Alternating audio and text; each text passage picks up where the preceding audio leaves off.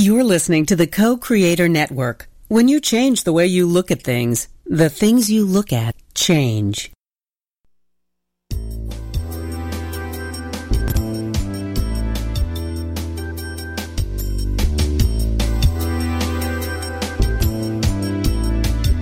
Good afternoon. Welcome to Why Shamanism Now, a practical path to authenticity with your host, Christina Pratt, director of the Last Mask Center for Shamanic Healing. She's talking about how shamanic skills can bring us to physical, emotional, mental, and spiritual well being, especially when nothing else can. Now, here's your host, Christina Pratt. Welcome, everyone, to Why Shamanism Now. This is your host, Christina Pratt, and I'd like to begin our proceedings here today by calling out to the helping spirits to be with us. So I call out first to your ancestors, and I call out to mine. I call out to all of those who are good and true and beautiful ancestral helping spirits to be with us here today.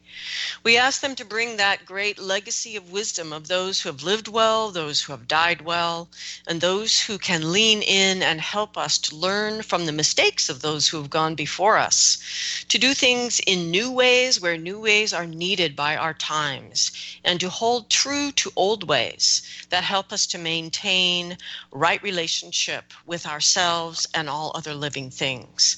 I ask these ancestral helping spirits to be with us here today and to assist us in all that the day has for us.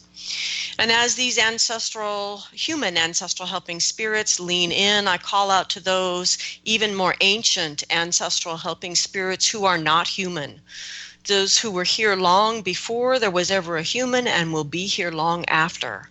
I call out to these ancestral helping spirits of this great web of life in their many, many forms, in the great diverse life, the great diverse ecosystems on the face of our planet. I call out to all of you to be with me here today, to be with us here today, and help us to remember our own true nature Help us to remember our place in that great web of life. Help us to remember how to be the blessing that humanity is meant to be here on earth. And as all of these ancestral helping spirits come in in all of their many forms, let us gather ourselves, gather ourselves from wherever we might be in this moment into our head. And with our next breath, let us draw ourselves down into our heart and with our next breath, let us draw ourselves down into our belly. And from our belly, let's take a moment to stop all the many things that we are doing and focus on one thing, which is to reach out to this earth and to give thanks for this day, to give gratitude for your life, and gratitude for the wonder of this dreaming. That is the dream of life here on earth, the dream of our own planet and give gratitude for that amazing aspect of this dream that anything that needs to be changed can be changed as long as you are still breathing. So let us focus on being the most powerful change agent that we can be in our lives and extend our energy down into the earth to ground our life, ourselves, our work into this earth, this place that we call home. And we send our energy down all the way to the center of the earth to ground our bellies to the belly of the earth and take a moment to connect in deeply to these energies that draw their strength from the sweet essence of darkness, that which renews and restores and replenishes.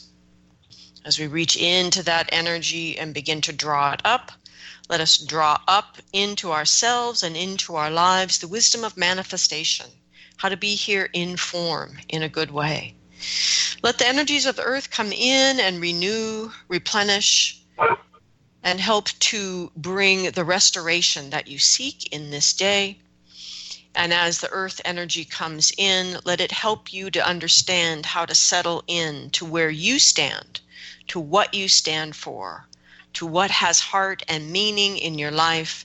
And may you dedicate and develop your sense of home, your sense of belonging, your sense of place from those things that have true heart and meaning. And as you open your door, may you be willing to open it to those who are other than you are. And as you set a place at your table, may you set a place for those who are different, so that we can all learn how to hold that which is sacred, even when we understand that in different ways.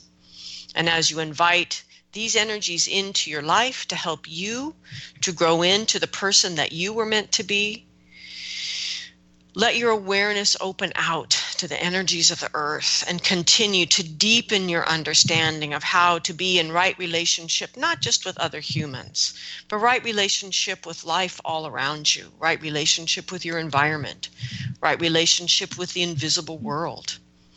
And ultimately, as you reach out to all things, to come into that sense of oneness and draw your right relationship with self from this connection to all mm-hmm. things.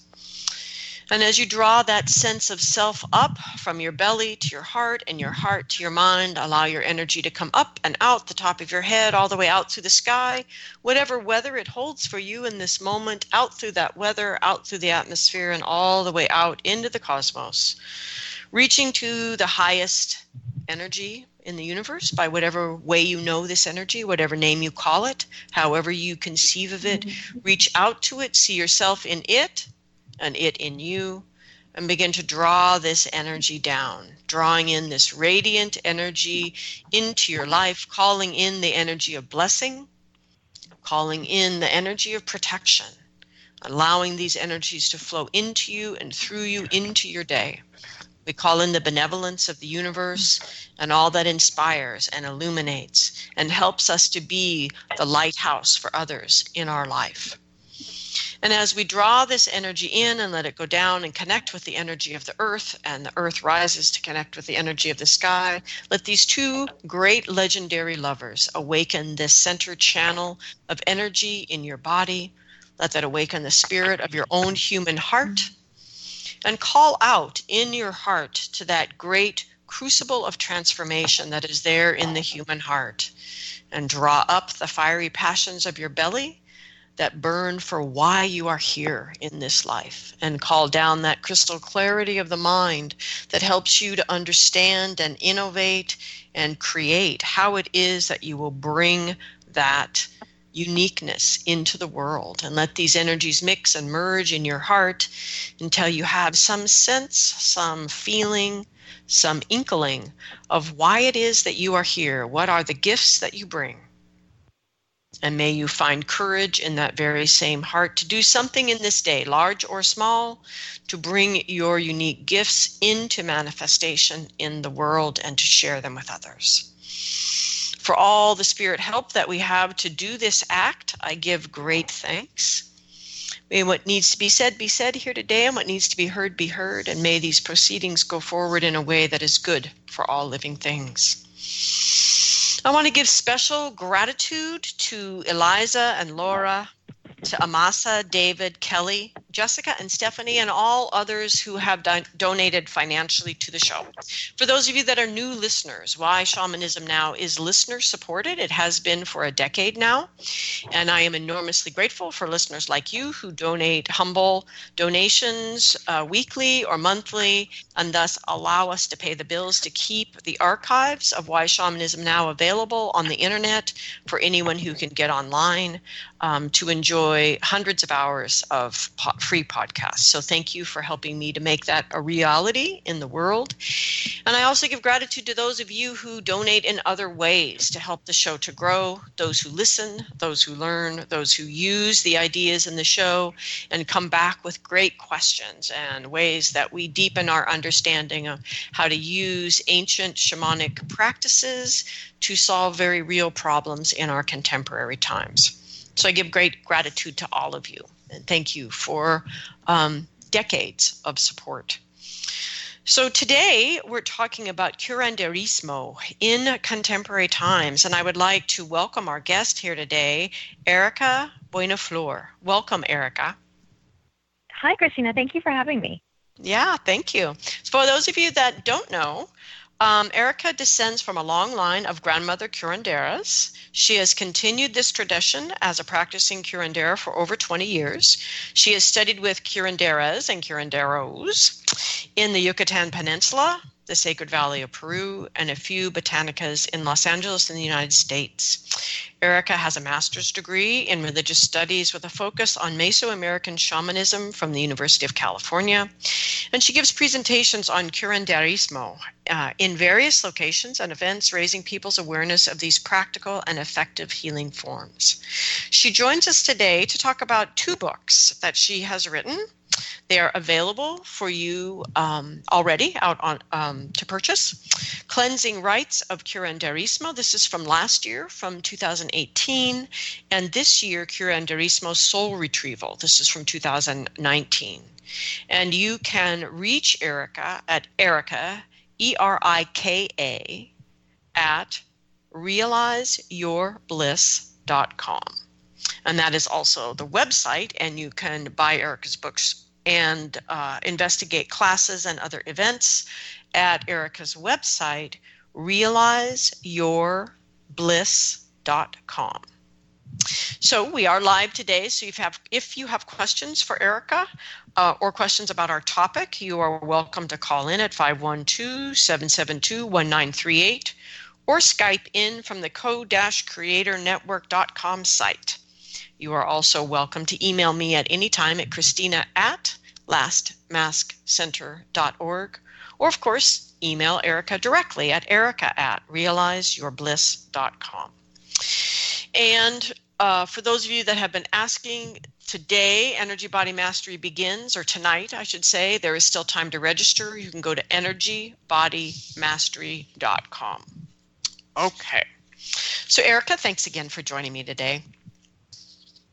Thank so you. Bef- yeah, so before we get into talking about your books, let me ask you a question I ask of all of my guests. Um, I realize that you have a long family tradition of curanderas um, and your own extensive um, dedication, practice, and study. So it's it's a big story.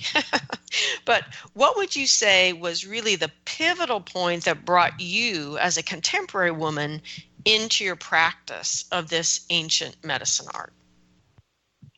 Well, I would say that there were various factors um, aside from my cultural upbringing and my desire, my spiritual, my heartfelt desire to do this. One of the big pushing points that really, catalyst, I should say, that really motivated me to embrace my gift of healing, what's known in Spanish as the don. Um, it's a gift of healing God. It's a gift of healing from God, and I, I truly know that we all have it. Um, in 2005, I was hiking. I slipped. I woke up being airlifted with a skull fracture, brain hemorrhage, left AC dislocated, two vertebrae in my back fractured. I completely shattered my coccyx. Left leg, I fractured in three places. Right leg, knee down, all of my bones shattered, came out of my heel. Right leg, knee down, um, yeah, I got I, I, all my bones and I came out of heel, and I got severe osteomyelitis, uh, which means I got a severe infection in my in my bones in my right ankle, um, and that that ate away about the infection ate away about halfway about half of my bones in my ankle. And I was I was told all these horror stories. I was told that I was going to be in pain the rest of my life because I couldn't operate on my um, my coccyx and my um, my right ankle I'd lost half the bones in my right ankle. So they told me that if I walked, which is a big question mark, it was going to be with some kind of assistance. And at that at that point, I had been I had I had already been spending I'd already been mentoring for about seven years with two principally two um, curanderics in the Yucatan, and and I was also taking a lot of classes here in the states and I at the time I was also I was very dissociated from myself. I was working, you know, as an attorney and I was doing social justice issues, which I thought that was supposed to be my path. And I didn't know what was drawing me to this path of curanderismo. I was teaching some classes and I was already working with people, but I didn't show I wasn't sure what that was supposed to look like or what how I was what I was going to do with it. And when I was told of all my injuries, I knew I had to step into my power. I knew I had to stop doubting myself. And that was the point when I, I said, okay, you know, that's it. This is it. So I was in a wheelchair for almost a year. Um, and during that year, I put into practice everything that I had learned. Um, and long story short, after not walking for almost a year, I walked with a normal gait in less than two weeks. So that was the big point. That's when I was like, okay, you got my attention. Let's do this. yeah, beautiful. um, and so, so then how? Just to kind of leap from there, really, how would you kind of compare and contrast um, shamanism as um, as kind of a global phenomenon, as a thing humanity does, right? And curanderismo itself, like kind of a compare and contrast similarities and differences in, in, in a general sense. Well, I think one of the things, first and foremost, we have to understand that all these terms are, they are defined differently by different people. So, so it depends on who you ask. Somebody who, um, for example, one of my mentors that I worked with, Don Fernando, who was an amazing healer, amazing. He worked, he was an amazing shaman. He worked, he moved a lot of magic. When I asked him how he identified himself and if he identified himself as a shaman or curandero, he looked at me so puzzled. he just was like, why do I have to define myself to you? Mm-hmm. I just do what I do. So that's very much a Western thing. Yes. But, you know, in terms of you know, what curanderismo, how I define it, um, how I define myself, I initially didn't resonate with the term shaman. People started calling me shaman, shaman, you're a shaman, you're a shaman, and I just was like, I, I eventually, after 18 years, because it took me some time, it took a lot of decolonization of my own mind and my own practices to really embrace myself as a curandera. But eventually, people said, "You're a shaman. You're a shaman. You're." A... I said, "Okay, yes, I'm a shaman." and you can think of curanderismo as a Latin American shamanic healing practice generally. And again, that's with the understanding that not all curanderos may identify themselves as a shaman. Um, and they, they may not identify, they just say, I do what I do. Um, I just happen to heal. Um, and the, the root form of practicing curanderismo, it comes from the ancient practices of the Mesoamerican peoples. At least what I practice, you know, and that's and that's actually of all the American peoples, actually, the indigenous peoples of the Americas. So all of our practices, they have roots there. So that that's basically the, the understandings, the principles, you know, because and that's that's after many many years. There's underlying threads that we can still find, and that's what I talk about in my book, Cleansing Rites of Curanderismo. I trace these things. So that's that's the principal difference is that a lot of these practices they come from the indigenous peoples of the Americas. Of my practice is from Mesoamerican plateau. Mm-hmm. Mm-hmm. Um, and so, how has your the academic study um, impacted your practice? I mean, as the as the academic study of things, and then the um, apprenticeship way of studying. They're really very two different ways of learning. And how have they kind of come together in you? Well, very much so. The academic really helped me to begin opening my mind to different understandings of ancient practices because even though a lot of my mentors they were very well aware of the ancient indigenous practices because these a lot of the practices were passed on, a lot of the times I didn't know the questions to ask that would elicit responses um, that I questions that I started becoming aware of when I went to school. So, for example, you know, when I went to school, I, I began learning that you know a lot of the practices of how to activate the spirit essence and how to welcome the spirit essence of sacred items of homes, of spaces, of altars. And even though I did certain things always throughout my life, I would leave water, I would leave I would leave offerings on my altar. I didn't fully understand why what I was doing. I just knew to do it. I saw other people do. I saw my mentors do it. But then when I started understanding why they did what they did and on the, the different ceremonies, the different celebrations, I was able to ask questions that would teach me more about me. And it started on my own process of soul retrieval and integrating my own practices that were very well encoded within my heart. Yeah, I found, um, you know, in my own in my in my own training, basically the answer, well, that's just the way we do it, not really very satisfying. While it may be true, I think we need to understand the whys. You know, as as practitioners, I need to know why I'm doing this it to really discern whether I should still be doing it or whether it needs to be done differently or you know I mean there it's important to not just be doing things by rote. Yeah, to be critical, definitely. And to be able to be educated at that depth of um, understanding not only what the practices are, but kind of the mechanics of how they're working and why they're working in particular. So when they're not working, we can figure out, hmm, you know, what do we do now? yeah. Um, yeah. Let's see. Uh, is there anything else just from the academic side of things that you feel really uh, has been a great gift?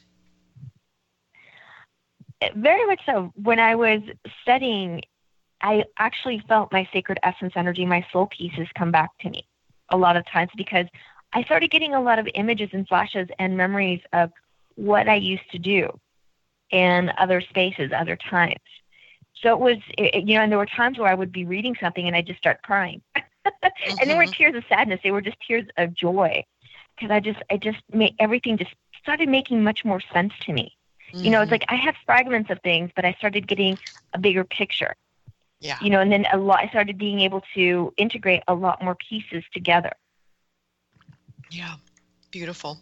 All right, so for those people, because we do have a listening audience that is global, and so so what do you feel are the either the specialties or the really sort of defining characteristics of curanderismo? What is what is what is the real strong suit and the real character there?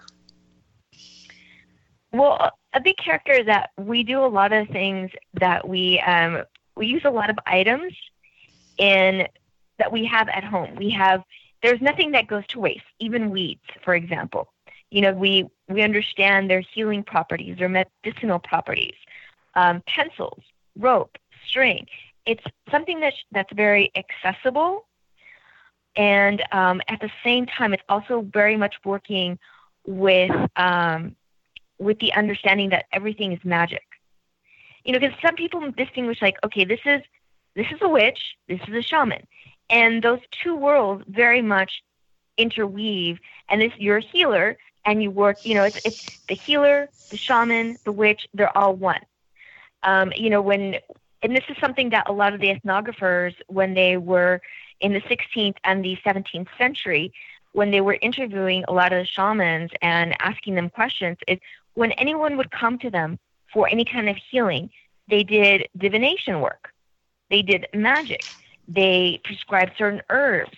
They saw between worlds to see if this was where this was coming from, what needed to be done.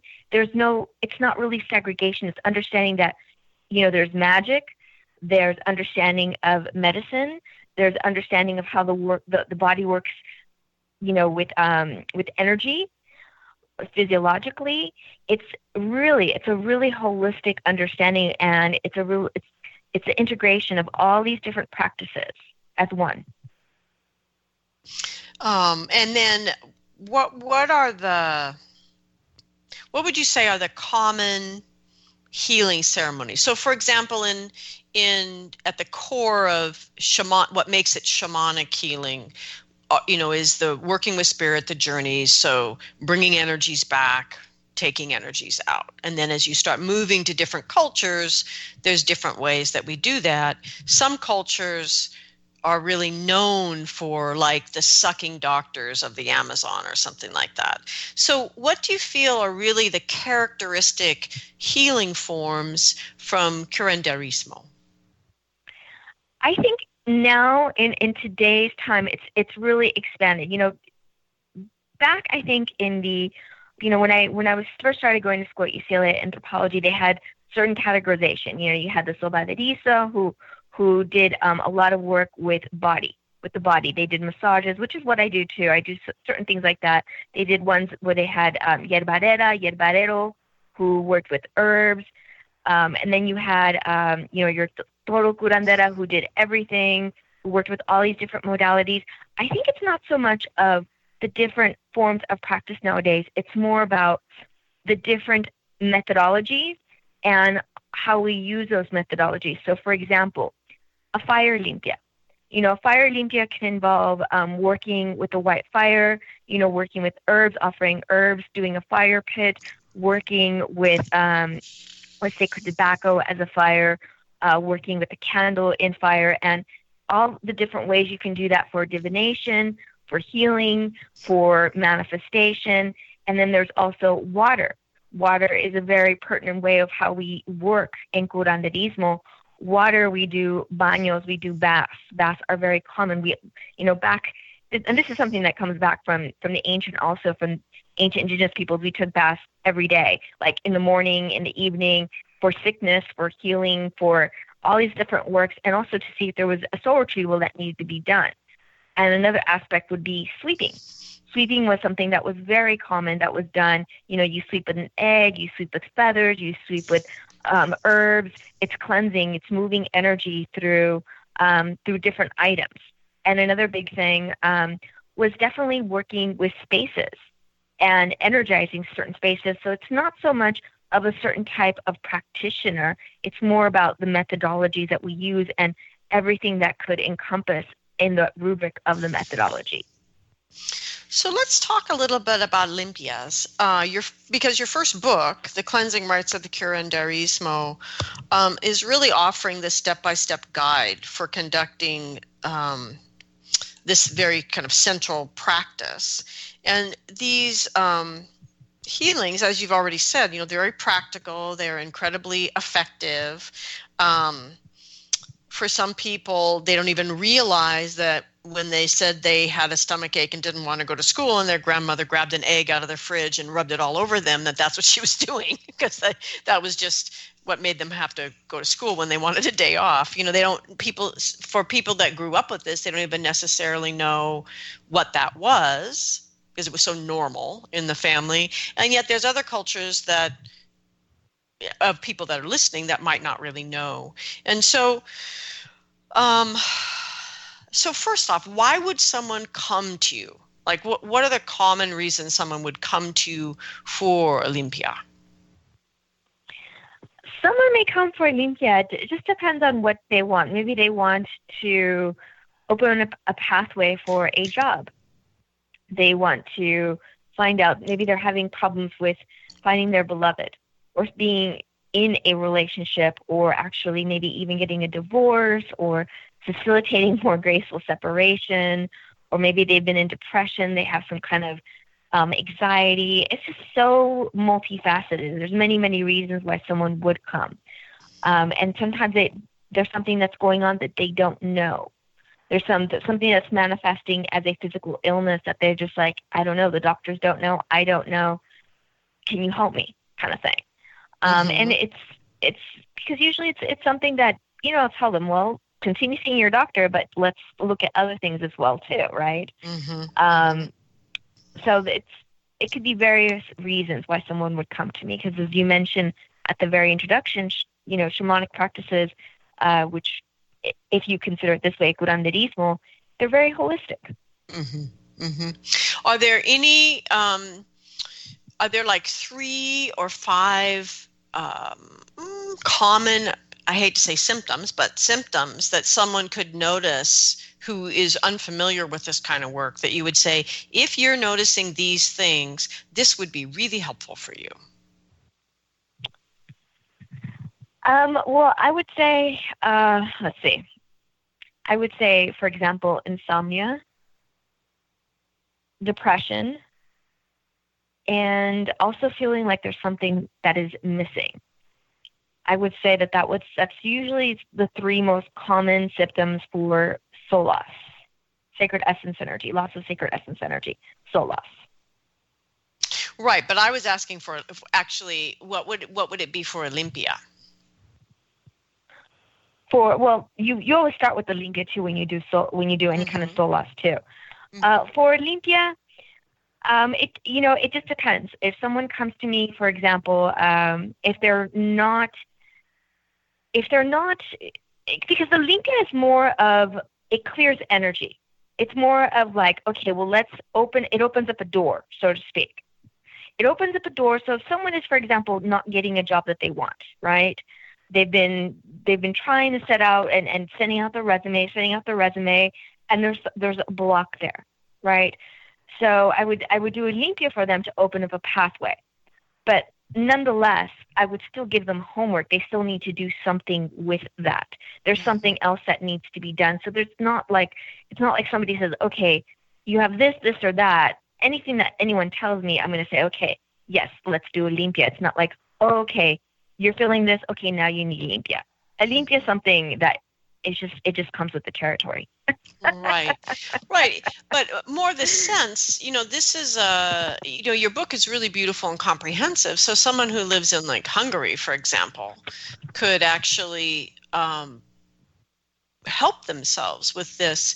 But part of part of also the point that I'm getting at is I feel like there's a lot of half understood psychological information that is used constantly to interpret for people why whatever is happening is happening. This sort of combination of half truths, new age stuff, and, and dime store self help book psychology.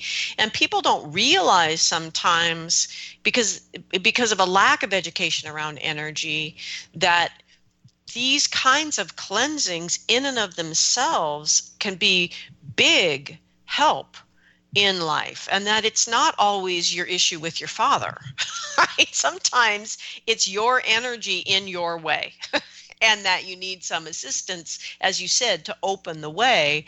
And so that's what i was wondering if there were just qualities that someone is experiencing that you if you heard them you know o- overheard them at the table next door at the restaurant you'd lean over and go by the way you know you need an limpia you know honestly it's it's but the thing is though that we're the approach with the limpia it's something that it's not necessarily like and it's a different it's a paradigm shift. It's it's a western understanding that we're when you are sick you go to the doctor. It's not like that with the limpia a limpia is maintenance Okay. Mm-hmm. a limpia's maintenance, if your car, you know, it's just like our car. You know, we don't necessarily go to an oil change when our car's like on empty with oil, right? We go get an oil change when it's like on our average thing. So the same thing with the ho- our, our living space. You know, as I tell people, how often should I do a house limpia? I say every month. Don't wait until you know the the space of your house gets like oh my God, it feels heavy. I can't sleep. It just feels yucky. You know, just doesn't feel nice. It doesn't feel peaceful. Do it every month. And that's that's why I, I wrote the book. It's something that either people can do for themselves, they can do their own limpias, or they can come to me or to another practitioner for a limpia. But it's something that I recommend that we need to approach our health differently, that we don't wait to do something. And, it, you know, I wouldn't say that there's anything common that I would say, oh, yes, now you need a limpia. I would say just do a limpia every month. Excellent. Every week, do a baño all the time. You know, at least like once a month, regularly. That these things should be part of our practice, part of our living. It's a different way of approaching our life. Don't wait to get sick. Do preventative care. Right, exactly. All right.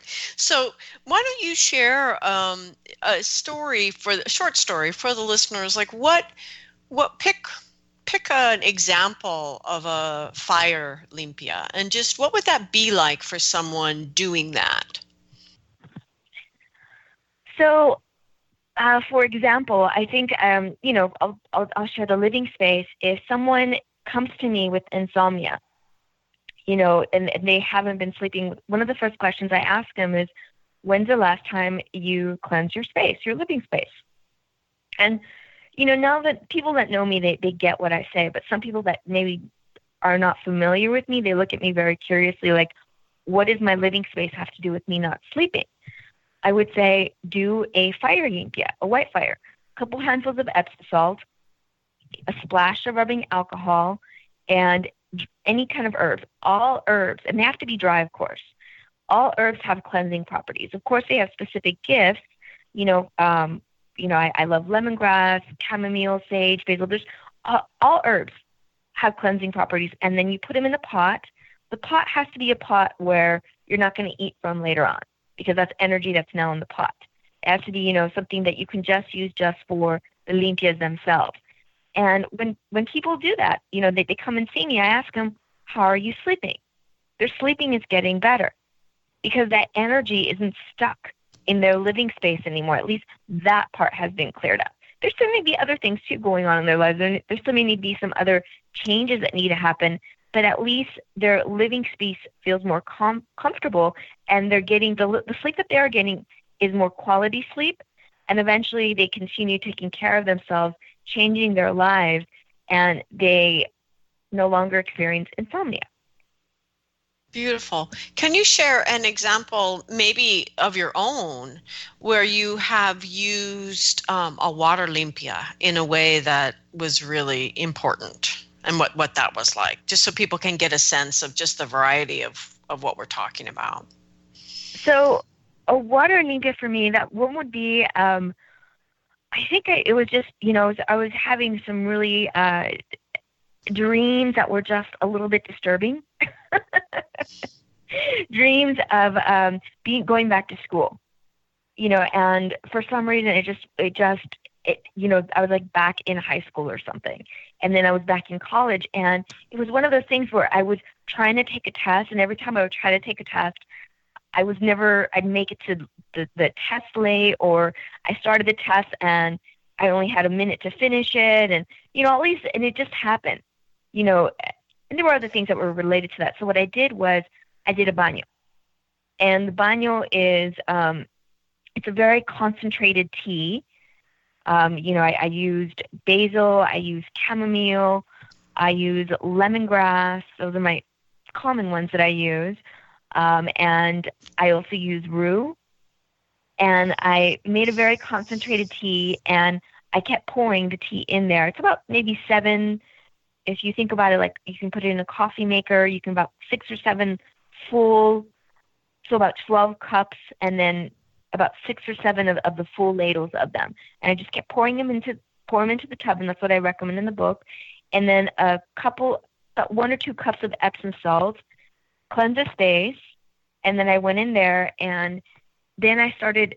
When I was in the bath, I remembered, and I started realizing what was happening why I was having those dreams and what I need to do in terms of organizing something differently in my life. And it just opened up. It, it was just this aha moment of like, oh, that's what that was about. And I stopped having those dreams, and my dreams were very rough. Uh, they're very peaceful after that. Beautiful. And then, could you just describe um, sweeping rites? because it, it's not all that familiar for some some people. So just what it would be like for a client to receive a sweeping. Well, it's actually it's it's actually um, a lot more common because we use with um, if you've ever been to a sh- you know any most shamans they use feather fans. You know they use a bird feather to do a, a sweep. So that's the concept of sweeping energy. You know what's very common is, for example, you know, you you clear someone with Florida water or some other kind of sacred water, and then you run a rattle through them, and then you sweep them either with the with the feather fan. Um, that could be a, a bird feather fan, or it could be an herbs. It could just be a different things that you use to clear that energy away. Mm-hmm. Okay. And what's um what's the role of space for you with a limpia rites? Well, with space, it's ensuring it's helping. It's it's very multi-level in, in purpose. It depends on what you want to. So if you want to open up your space for something that's creativity, then I talk about my book of how to create a space um, and, and have this energy signature so it makes the your space wherever it's at, if it's an office, for example, a space that's more conducive for creativity, or it's a space for healing, or it's a space for peace, gentleness. And it helps us to be in that and be more conducive for that. Because I thought this was a particularly interesting part of your um, book. Uh, just that idea of being able to work with your space to focus towards, um, I don't know, a goal really of what you're looking for. And so a lot of people don't realize that they could be, in a sense, in relationship with their own space. Um, so, go ahead. No, go ahead. I'm, uh, you were going to say something. I was just going to move on, actually, just to talk about. Um, I thought one other part of of that first book that I think was really lovely also was this your piece about the heart straightening talks. Would you share just a little bit about what that's about and how that can be helpful for people? So, um, heart straightening talk, also known as um, pláticas in Spanish, you know, it's it's very it's it's very common. We do it all the time. You know, when a friend or a relative calls us or talks to us and they tell us a very heavy story. Maybe they're concerned about maybe they they got a bad news from a doctor or they're just having something some concerns and we listen to them. That's energy.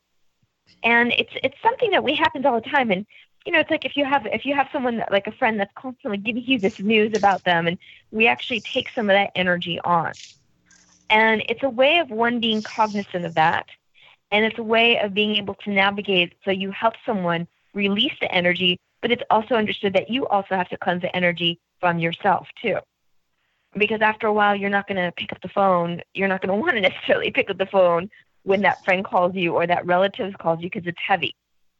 You know, but you're more willing to if it doesn't feel heavy anymore as you're clearing and moving the energy from that. So it's understood that by speaking, that's energy too. And it's a way of releasing and purging energy out from our body through speaking and holding that space for it. Um, okay, beautiful. So um, these, uh, just everyone who's listening, so these ideas that we've been talking about are really deeply and beautifully laid out for you to pick up the book and give it a try yourself, actually, in this book, Cleansing Rites of the Curanderismo. And it is available if you go to Erika's site at realizeyourbliss.com. Okay, and then this year, 2019, Erika's written a book called Curanderismo Soul Retrieval. So, what I'd like to start with, um, partly because I find this aspect of culture really interesting. How did ancient, you know, pre-contact with the West, Mesoamerican peoples, how did they understand the soul? The soul was understood as as I've been mentioning, sacred essence energy that was concentrated in certain parts of the body. And it could also be in spaces, in natural spaces, in uh, constructed spaces. It was also in our sacred items. It could be in our sacred items. So it was, it's energy. It's sacred. It's energy that animates, that moves us, that helps us to grow, that helps us to see, that gives us, that helps to revitalize us and, and feel energized. And, and also what, keeps us he- healthy too. oh, right. And so then what was the, um, original um, the original causes of soul loss you know back in back in ancient times um, before all the m- multitudinous reasons for soul loss today but what what was what were the reasons back in the back in the day? Well uh, trauma. Trauma was a big thing. Fear um, what we know in curanderismo we call it susto. And uh, also having sex at a very young age that was also that could also cause soul loss as well. Um, there were interactions with spirits that were fearful or in certain spaces that were fearful um, it could be dynamics with loved ones as well they also talk about this too even family members that just power dynamics where someone could take your sacred essence energy from you. Mm-hmm. So it's it's similar in some degrees, but very different in others. Mm-hmm. Mm-hmm.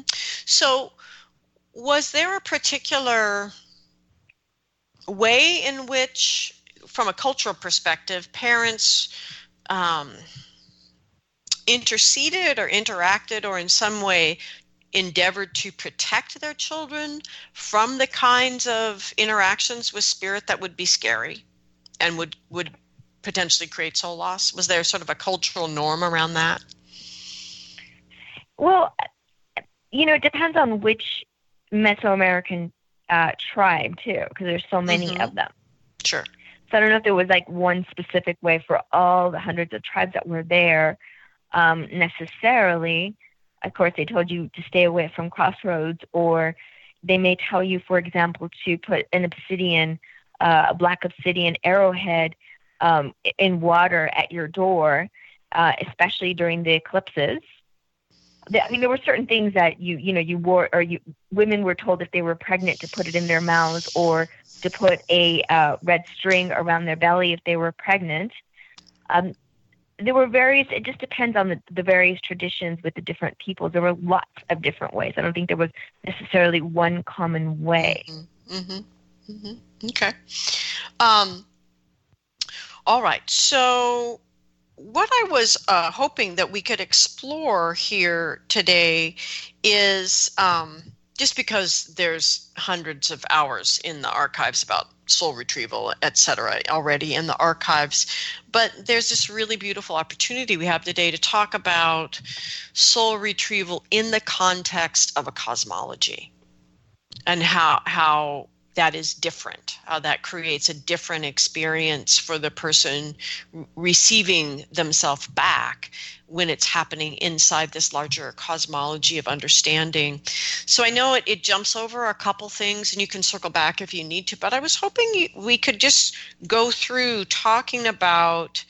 Um, soul retrieval in this context of the directions of really working in the cardinal directions as they with, within their meaning as you're working with them. I realize it's not a particular culture, but in the way that you present it in your book. So, like starting with the South, the wisdom and the medicine of that space at the South. So, one of the things that needs to be understood too is that what was what everybody believed a lot everybody, but uh, most of the people, maybe this was something that was very common throughout the ancient indigenous peoples, that the sun, for example, was a principal source of sacred essence energy, soul energy, and so were the cardinal spaces. So, and every time we work with the cardinal spaces, it works in two two facets, two principal facets. There's many, of course, many within that as well. One is that when we work with the certain spaces, they give us sacred essence energy to help us keep us going. Because sometimes um, we, well, not sometimes, we need that sacred essence energy to keep going. And it's also the understanding too, because when, and this is different, especially now, and this is what's very in contemporary too, is that we approach it as a process rather than, okay, you go to someone for a session, get your soul back. It's no. Let me show you what I'm going to see and all the steps that you need to take to get to create that that home, that safe space to come home to because it's understood that our soul pieces should have come back. If they haven't come back, it's because we're doing something that has inhibited their return or we haven't acknowledged a part of us that, that was broken as a child or needed to hear something or needed something um, and we need to go back and journey and love that part of us so that piece feels comfortable coming home. So every time we journey into these spaces, we get the sacred essence energy. And it's under, also understanding that by working with the sacred essence, working with these cardinal spaces, is you are opening your life to a portal where no longer your life is separated as one is the sacred one is the mundane. We start recognizing that everything that we're doing is sacred. How we go about our day, it's not just about sitting there, okay, I'm in a journey and this is the space where I'm going to get my soul peace back. Is It can happen when you're driving. It can happen when you get to the gym and you feel like, hey, I'm loving my body, or you're making that wonderful, um, you know, food for yourself that that you feel good and that peace comes back because it's like, okay, now I want to come back to you, because those pieces need to come back. They should have come back. So what we usually start with is we start with the south is we start with the space of discovering and understanding what happened. Why hasn't it come? Why hasn't your piece come back? When did it go away? What does it need to hear? What does it? How does it need to be loved? And then, and this isn't linear, of course, too, because a lot of times we need we need to revisit these spaces. Um, but this is a general flow.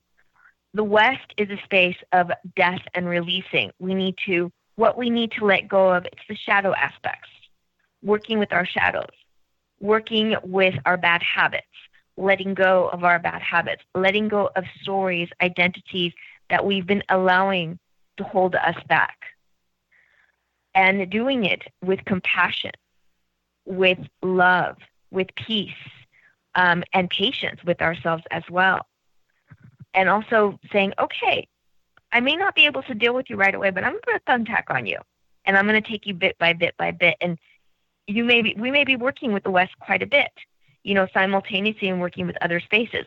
The North is the space where we start really connecting to our ancestors, and our ancestors being um, anything from it could be star nations, it could be our blood ancestors.